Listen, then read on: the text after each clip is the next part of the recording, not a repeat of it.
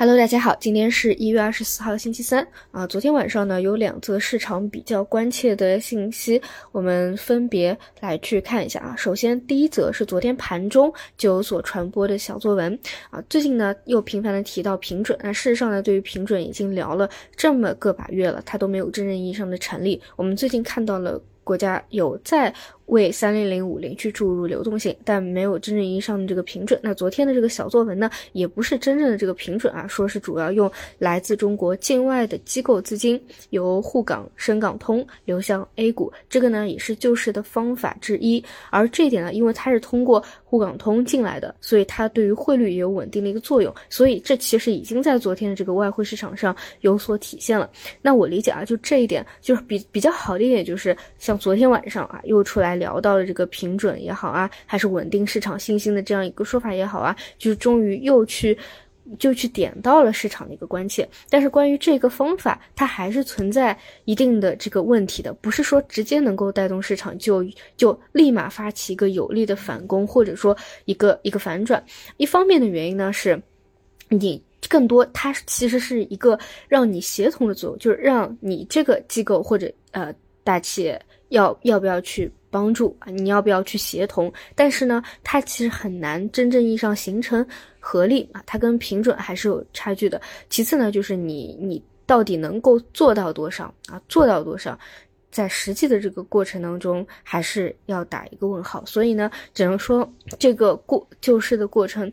它一波三折，你能够出切实的资金或者未来有政策，那一定是。最关键的啊，但是就是说，只是这一个点，它能够发挥多大的一个作用？那比如我们前两天分析了，像 目前还是比较有风险的微盘股啊，跟雪球挂钩的中证一百啊，中证五百、中证一千，其实你嗯再往下，那黑暗森林法则你再往下，它还是可以有造成很大的一个敲入，这也是嗯空头它可能会去狙击的一个一个点，就它更多就是。嗯，现在比较好的一种方法，就如果说，呃，就是有可能还要去去这这一块啊，还是有风险的话，那那比较好的一点就是，你有国家队的资金注入，或者啊这个救市的资金注入，它可以拖着，至少对吧拖着五零三零零市场的一个权重核心资产的一个方向，然后你让那些真正有风险的那些个股，还在高位有补跌的个股，你慢慢的去去。消化掉，你慢慢的去下跌，其他的能够能够撑住整个市场，不要不要像前天那样加速的一个崩盘，那这个是有意义的。但是至于说还有风险的，还没有止跌的，那没有办法，它可能还是要有一个出清的一个过程。那么昨天呢，整个市场啊，在前天整个数据又达到了二二年四月底的那样的一个极致以后，确实出现了一个修复，但这个修复。还是体现了这个信心不足。那目前呢？但是可以看到，成交量排名靠前的，其实很多。你从图形上来看，它确实是一个止跌的图形啊。现在。巨大板块就这么几个，一个 AI 方向的主要是 CPU 啊，还有就是呃泛新能源方向主要是光伏，但是因为光伏它是最早起来的，如果说你最强的那些辨识度的，它不能在网上打开空间，它这个空间是压制的啊，现在都不是真正意义上的什么主线，更多这些方向也都是轮动啊，包括昨天这个金融，那么现在下跌的有有跌幅榜的，还是一些嗯，就是之前说高位的有补跌风险的，其实。其实是我觉得是一些比较冷门的一些小盘股，你可能其实大家并并没有说持有它啊，这个更多还是嗯之前炒高了的那些纯概念的方向嘛，就我觉得还不是那些核心资产。那么这个是第一点啊，那么第二点就是啊阿里巴巴啊昨天的一个。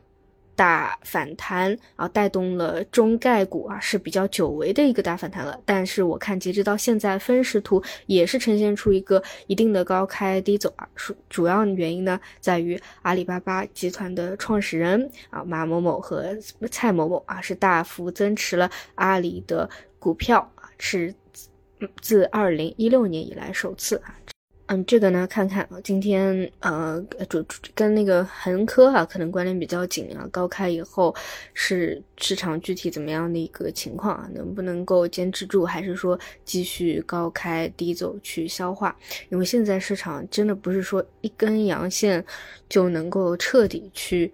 哪怕是短期趋势啊，就立马产生一波反攻的。整体呢，就是数据已经是比较极端了啊。雪球这里的风险确实也没有说完全就消除掉。来看看是继续短期去筑底，还是说真的走势特别强啊，能够在春节前引领一波弱修复啊。至于后面的，就走一步看一步再说吧。整体呢，我觉得这个节点啊，在这样一个嗯，也是。股指啊，就进一步大幅下挫到两千七百点的一个节点啊，又搭配着很多这种政策啊、消息啊啊，就是其实跟这个呃不光数据的氛围啊，跟二二年四月份的环境比较像啊，这种政策啊也也都是比较类似啊，就只能期待市场逐步的嗯，在这些政策的引领下，能够逐步的去恢复信心嘛。好的，那么我们就中午再见。